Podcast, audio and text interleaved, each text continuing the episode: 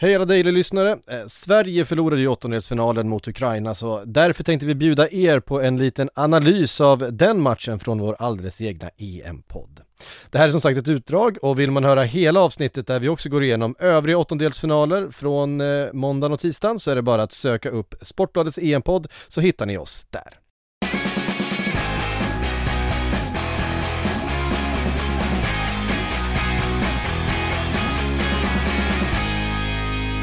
Sportbladets EM-podd. Eh, det har varit en eh, omtumlande 12 timmar här sedan Sverige då förlorade den eh, åttondelsfinalen mot Ukraina efter ett eh, mardröms, eller mardrömsövertid får vi säga. Eh, Makoto finns med mig här i studion, Frida Fagerlund och Johanna Frändén finns med från olika ställen i världen och har eh, förstås följt den här matchen och en massa andra matcher de senaste två dagarna. Eh, vi hälsar också välkomna till eh, alla lyssnare av eh, Aftonbladet Daily, Daily-feeden. Det här kommer gå ut som en liten, eh, den här första segmentet kommer gå ut som en liten extra eh, podd där också. Frida, jag vill vända mig till dig först. Eh, vad var dina intryck direkt efter slutsignal? Eh, Ja, alltså det, att det kändes lite som en repris av eh, Senegal-haveriet. Ehm, att Sverige faktiskt spelade bra för första gången i, i turneringen. Men det räckte ju uppenbarligen inte och att man åker ut på det sättet man gör med att Marcus Danielsson får rött kort så att man tappar momentumet helt i matchen och så gör Ukraina mål med bara någon minut kvar. Det är ja, det, det, det sved så att säga. Jag, eh, jag tror att de flesta svenskar håller med om den saken. Makoto, vad var dina intryck? Eh, framförallt av det första det svenska spelet. Ja, alltså jag tycker det svenska spelet var, jag tycker de gör en av sina bättre matcher i den här turneringen och det är det som på något sätt blir symboliskt att man har gjort tre matcher där man kanske inte alltid förtjänat resultaten man har fått, gör ett så pass bra gruppspel ändå med sju poäng, går vidare, gör sin spelmässigt bästa match och sen ändå lyckas åka ur på marginaler. Och det är just det att i ett mästerskap, då blir det ju marginalerna som fäller avgöranden, om det så är som Frida nämnde, mot Senegal 0-2 eller om det är mot Nederländerna 0-4, så det är marginaler som avgör och det var det ju verkligen i det här fallet också med röda kortet och sen dessutom trippelbytet precis innan det röda kortet ska inte förglömmas att den tajmingen kunde ju inte varit värre.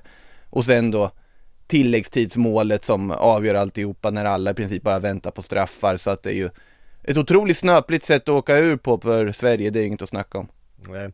Johanna, du berättade precis här innan vi satte igång att du gillar ju att gräva ner dig och grotta ner dig i misären efter en sån här eh, förlust. Eh, hur långt har du kommit i din process?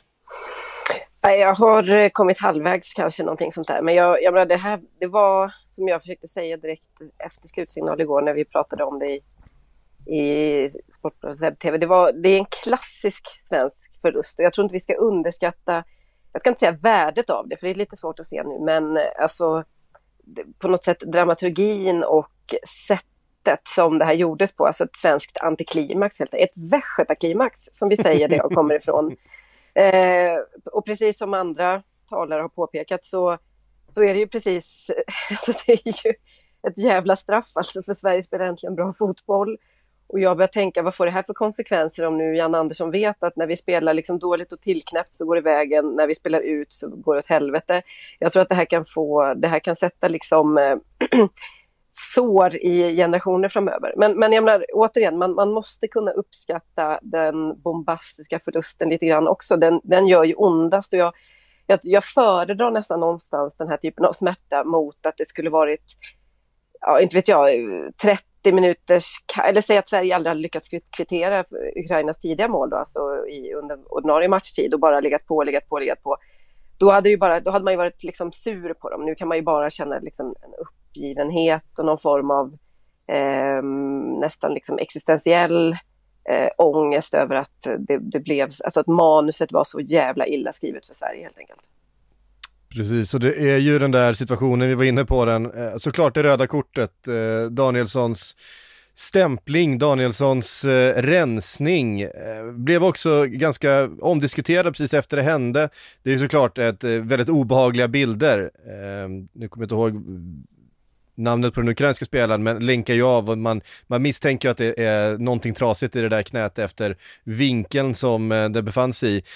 Frida, det har varit, eh, Gary Lineker gick ut väldigt tidigt och sa att hur kan det där vara ett rött kort? Andra säger det är ju det absolut mest röda kortet någonsin. Vad är dina känslor? ja, men jag ska vara helt ärlig och säga att när jag såg det hända så hade jag samma uppfattning som Gary Lineker. Alltså att jag förstod att Marcus Danielsson har inga onda intentioner här. Han försöker rensa undan en boll. Det är ukrainaren som dyker upp vid, ja, alltså fel, fel plats vid fel tillfälle ungefär. Och eh, åker på då en, en väldigt trist skada för hans del som verkar hålla honom borta för resten av VM. Sen kan jag ju förstå, alltså när man ser repriserna, att jag kan förstå att det står i regelboken att det där ska vara rött kort. Jag tycker att det blir hårt eftersom att Danielsson som sagt inte, inte menar att det ska gå på det där viset och hans, det såg man ju också att Danielsson var helt oförstående när han var ute på planen och även Lindelöf som såg situationen i realtid. Och där kan jag också hålla med Lineker om att ibland när man ser situationer sådär i slow motion, i repriser gång på gång ur, ur alla möjliga olika vinklar så blir det ju värre också. Men som sagt, jag kan inte sitta här och påstå att det inte är rött kort när alla domare i världen menar att det är det. Jo, det, det, är väl roligt. Så mycket kan man ju säga. ja, jag, det är ju så. Tittar man i, i regelboken, tittar man på situationen så är det ju ett rött kort. Eh, han har ju ansvar för, man har ansvar för de andra spelarnas säkerhet i hur man själv beter sig. Eh, så kan man väl sammanfatta det. Han, han har ansvar över sin egen sula och sitt sträckta ben där den befinner sig när det finns en spelare i närheten. Eh, det som blir skillnaden och det som blir ändå en, en diskussion i just den här händelsen att det är inte en tackling. Det är en rensning, det är 100 spel på bollen, det är inte spel på en annan spelare. Eh, det är så i alla fall, tror jag, som Danielsson själv känner det, för att det är en, det är en boll ja, det är inte en 50-50 situation han kliver in i. Han är ju, han är ju långt, långt före Ukraina in eh, i situationen och på bollen. Um, men så som regelboken är skriven och det ansvaret man har eh, över sin, att ens egen kropp inte skadar en motståndare, oavsett vilken situation det är, oavsett vart man befinner sig, så blir det ju ett rött kort. Men jag kan hålla med om att jag tycker också att det är lite hårt. Det, det är väldigt olyckligt att det blir så. Det är ju väldigt synd, det är väldigt mm. synd om, om ukrainaren. Eh, och det är synd om synd. båda, tycker jag. Det är väldigt synd ja. om båda. Alltså, mm. det finns ingen intention här. Det är inte en tackling han kliver in i heller. Det är inte så att han chansar lite grann, bryter in vårdslöst här eh, mot en annan spelare, utan han, han kastar sig efter bollen, vinner bollen, får iväg bollen och sen i liksom moment, jag tycker att det är ett moment efter som det händer. Sen, sen, eh, ja, det röda kortet. ligger ju kvar med dobbarna uppe i luften. Nu, nu är det ju svårt, det är alltid det här med slow motion repriser som jag nämnt också, att liksom det kan luras och så vidare. Sen tycker jag, den vissa sa, men det här är ju dubbla röda kort. Nej, det tycker jag väl inte det är, men jag tycker också det är tok, klart rött kort. Det är ju ganska intressant här, nu har ju ändå som sagt, Frida svarar ju väldigt liksom politiskt korrekt på det här liksom här.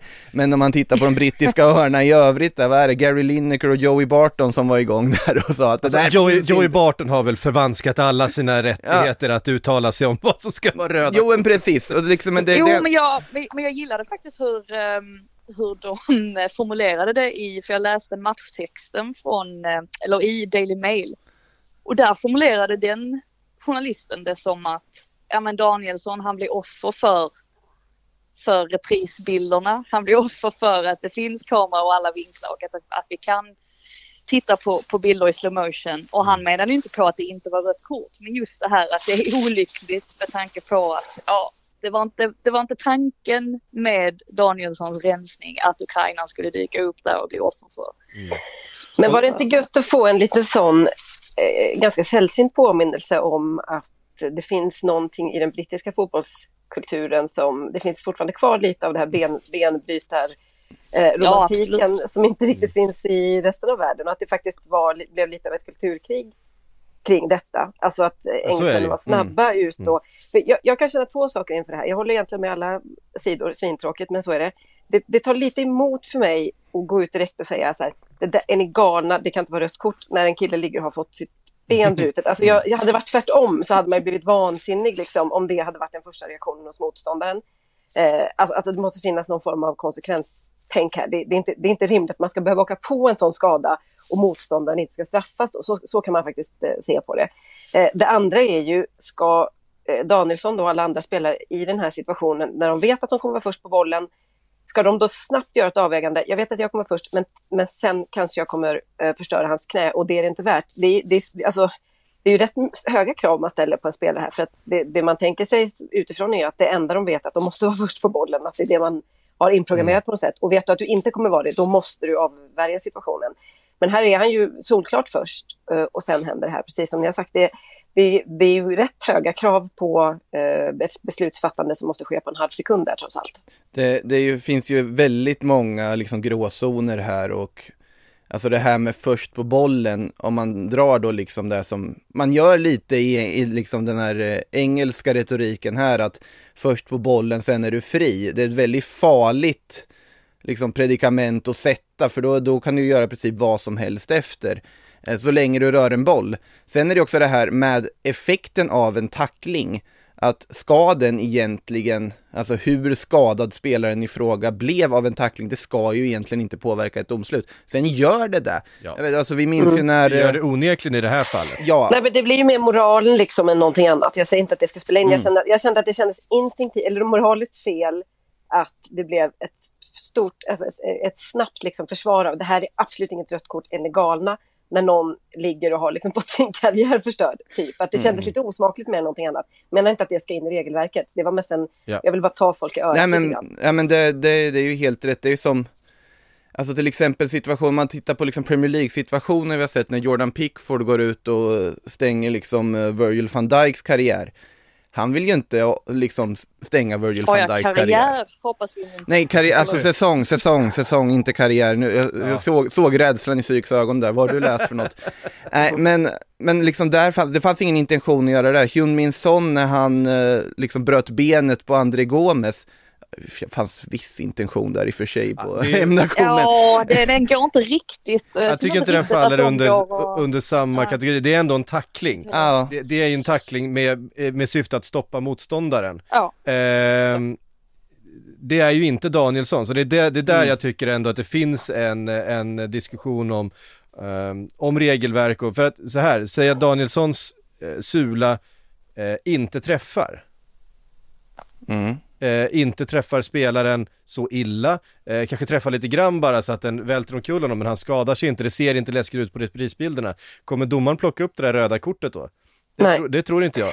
Nej, och det är ju en, alltså det är ju, men det är, avsiktligheten är ju inte med i bedömningen här. Eh, ju. Så att det handlar inte om om han ville förstöra, alltså ville skada honom eller inte, utan det är ju bara utfallet som räknas, eh, som jag förstår jag, Det är jag, klart att det är godtyckligt och det är orättvist och det går, det går att vrida och vända på den här situationen jättemycket. Jag tror ändå man kanske till slut landar i samma, att det, det, blir inte, det kan inte bli perfekt, men det går inte heller, och, det går inte heller att säga så här, den där situationen var okej, eh, nu spelar vi vidare, antar jag. Gary Lineker kanske would beg to differ, men Ja, nej, eh, hur som helst, han visades ut, Sverige fick spela med tio man eh, i ett väldigt tufft läge där man dessutom hade gjort ett offensivt trippelbyte bara, bara, alltså sekunderna innan, eh, det hade det ens gått en minut eh, mellan, mellan bytet och det röda kortet. Eh, så... Är det fel fokus att tänka kul för Helander att få lira på hemmaplan? Helander som ju hade någon slags, lite av en mardröm också sen han eh, kom in där och fick spela de här sista eh, minuterna utav eh, förlängningen. Inget lätt läge att komma in Nej, det, det, är ju det är ett fruktansvärt läge att göra sina första EM-minuter ja. i. Eh, och, och det var ju jobbigt, det var jobbigt för hela det, det svenska laget och det, det märktes hur det påverkades. Ehm, för att planen blir ju helt enkelt den, nu måste vi bara hålla ihop det här och försöka vinna det här på straffar. Mm. Och att ställa om det från en match där Sverige faktiskt har fört spelet, dominerat, varit det bättre laget på plan. För det som kommer in, vi har, vi har, ett, vi har många förlorar här, men kanske den största förloraren av alla, jag vill, vi måste prata lite grann om Emil Forsberg, Ja. som ju kommer in i den här matchen och spelar kanske bättre fotboll än vad han någonsin har gjort. Han, han har ju verkligen vuxit under den här turneringen och han har, han har ju den här formen, han, har, han är ju också den där spelartypen som är precis det man behöver när man är ett lag som Sverige som är normalt sett stabilt, ramstarkt, alla kan sina roller, eh, försvarsspelet sitter, vi har en målvakt i form och så behöver man den där lilla extra, den där som avgör matcher och precis den den formen är Emil Forsberg i just nu. Man lider ju lite med honom att han inte får fortsätta visa upp sig under det här eh, mästerskapet för att han var ju det svenska anfallet igår, eh, Makoto. Ja, alltså han var ju helt strålande, eh, alltså rent ut sagt. Eh, tycker han har varit bra även tidigare i turneringen också. Det är ju bevisligen då när han hade då tre mål på kontot när han gick in i den här åttondelsfinalen och sen, alltså det är ju återigen marginaler. Det är ju den där ribbträffen, alltså det hade ju varit, ja, Jarem, Jarmolenko hade inte haft turneringens vackraste mål som han gjorde tidigare i turneringen om Forsberg hade satt den där när han dribblar sig in, vänder in och avlossar och stolpträffen och så vidare. Han gör ju en fantastiskt mästerskap på alla sätt och vis och häftigt att se och det ska bli kul att se om han kan liksom bibehålla den formen med sitt nypåkritade kontrakt i Leipzig här i Bundesliga under hösten. Men såklart otroligt tråkigt att turneringen tar slut redan nu för honom. Men det finns ju många andra stjärnor som man kan tycka det också om att det är synd att de inte får spela kvartsfinal heller. Johanna, det- fick du också vibbarna från Anders Svenssons stolpträff mot Senegal? Ja, verkligen. Och tyvärr så hade jag en ganska dålig känsla från när det där började hända. För man vet att Jag, tänk, jag, jag tänkte, den ribbträffen, precis, alltså sekunder efter, min första tanke var, fan, det här är Anders Svensson mot Senegal.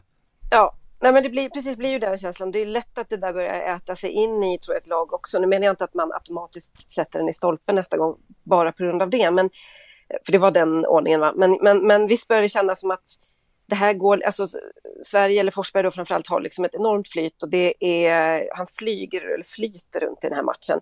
Och, men det och om det inte går att konkretisera och liksom göra mål av det utan det blir den där typen av eh, nära, nära, nära situationer så tycker jag oftast att det är ett lite dåligt omen. Man kunde redan där se liksom, nu var det ju overkligt att det skulle bli så extremt dramatiskt och så på sekunden att, att Ukraina avgjorde och så, men att det, det kändes ändå som att det, det var, nej, de där måste sitta om man ska säga så. Nu går det inte heller att säga, så det var inte så att han missade öppet mål, utan han skapade de här chanserna, eh, framförallt eh, ribbträffen helt på egen hand, så det går ju, jag menar, det går inte att hålla någonting mot Emil Forsberg här. Det enda är ju att eh, känslan var, började krypa sig på där, att äh, det här är, påminner för mycket om andra matcher som har liksom eh, flutit iväg från Sverige när man har haft eh, känt på, på trävirket. Liksom. Det, är inte, det är inte en bra signal oftast.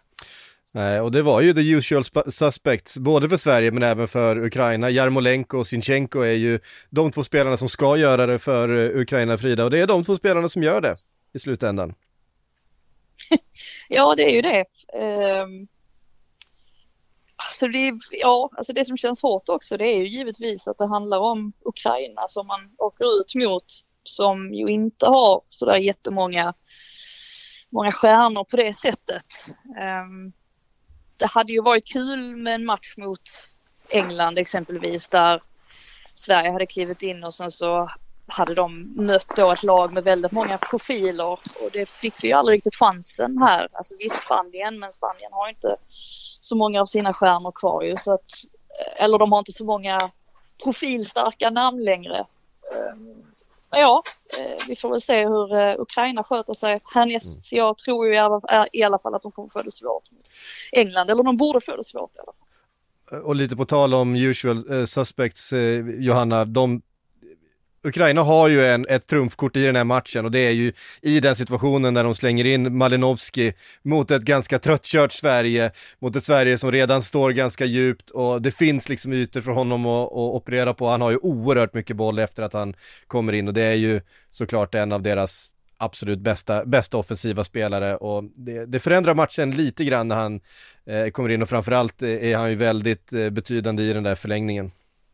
Ja, och jag läste någon som skrev, en gammal kollega som skrev på Twitter igår att fast vill man verkligen starta med Dejan Kulusevski, vill man inte kunna kasta in honom? Och det är klart att det är, det är ju, det finns ju en poäng att ha ett sånt trumfkort att kasta in. Malin- Malinovskij hade ju startat eh, samtliga tidigare matcher som jag förstod det för Ukraina om jag inte missminner mig. Och så, Ja. så, så att det, eh, med, eh, förutom eh, den händelsen att han möjligtvis var lite, hade någon känning då, så kanske det var, så är det ju ett, alltså det är ju ett, det är extremt listigt och klurigt och lurigt och, av, av Shevchenko att göra en sån manöver. Och det är klart att det, det kändes ju inte livsfarligt när Sverige kastade in Quaison och Berger och kanske ens Claesson, inte riktigt faktiskt på samma sätt. Men, men visst, nej det hände jättemycket där. Och, och, och jag, jag vet ju också att Sverige var ju, de var ju totalt, de var jätte, jättetrötta och, och hit och dit. Men hade det gått att försöka lyfta upp en eller annan boll, liksom, var, var, det, var man tvungen att bli så totalt nedpressad? Det, det är svårt att spela med tio man, men återigen, det finns ju exempel på när det också ställer till det för motståndarlaget och nu, här var det ju verkligen bara Sverige som betalade. Jag förstår det, det är förlängning, det, det är trötta kroppar och det är ett mästerskap i ett gruppspel i, i benen och så, men eh, om man nu ska börja leta detaljer och där är vi väl nu så, så kanske man, man, kanske skulle våga gått på ett eller två eller tre avslut än, även med tio man. Det kanske inte går, jag vet inte. Jag har aldrig varit i den situationen, men men det var, det, Sverige kröp ju verkligen ihop uh, här. Alltså det är klart mm. att sånt straffar sig. Det, det, menar, man, man måste kalkylera med att det kan straffa sig. Uh, jag säger inte att den, det inte hade kunnat ske på en kontring och Sverige hade försökt och då hade vi ju sagt så här, vad är det för galenskap liksom. Gå på en, eh, ett, liksom ett anfall med tre svenska spelare som behövs i försvarszon. Det hade ju inte heller varit bra. Det, det går inte, det är liksom Eh, man kan bara göra fel kanske i de här lägena. Men visst, nej, det, det, det förstör ju mycket för Sverige. Det är ju det här röda kortet som, mm. som sätter tonen för Sveriges uttag. Det går inte att säga någonting annat. Eh, man, kan ju, man kan ju bara säga att vi, det, skulle, hade inte behövt, det borde inte ha behövt gå till förlängning om man ser till Sveriges spel. Där har vi det väl. Det ligger ju mycket i just det där med, som nämner med Kulusevski också, att Janne på något sätt verkar kämpa, kanske inte kämpa med sina inre demoner kanske och överdriva det lite, men att när han väljer att vänta med bytena så länge som han gör också att just Alexander Isak, Dejan Kulusevski, de är ganska tröttkörda, men man vet också att de kan göra allting från ingenting. Ja. Och han ville inte ta ut dem, han dröjer med de bytena så pass länge som han gör med liksom anfallspar som han ofta har bytt tidigare. På något sätt han lärde sig av att, ja men när han tog ut Isak mot Spanien, då försvann all offensiv. Han vågar inte på något sätt göra det igen, han vill ha kvar den liksom kraften på planen när man ska jaga en match. Men de är tröttkörda för att de har startat matchen. Det är, väl det, som, mm. det är väl det som känns extra mycket, att man inte kunde avgöra den här matchen inom 90 minuter. Mm. För någonstans så, det, det är väl där man landar också. Att vi hade ju chansen att göra det, verkligen. Men eh, sen gick bara allting emot oss och så, ja, och så kommer eh, bytena helt feltajmat med Danielssons olyckliga utvisning. Det, ja, marginalerna slutade ju vara med oss helt enkelt.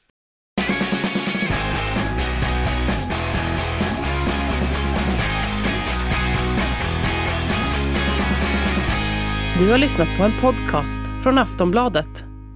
Ansvarig utgivare är Lena K Samuelsson.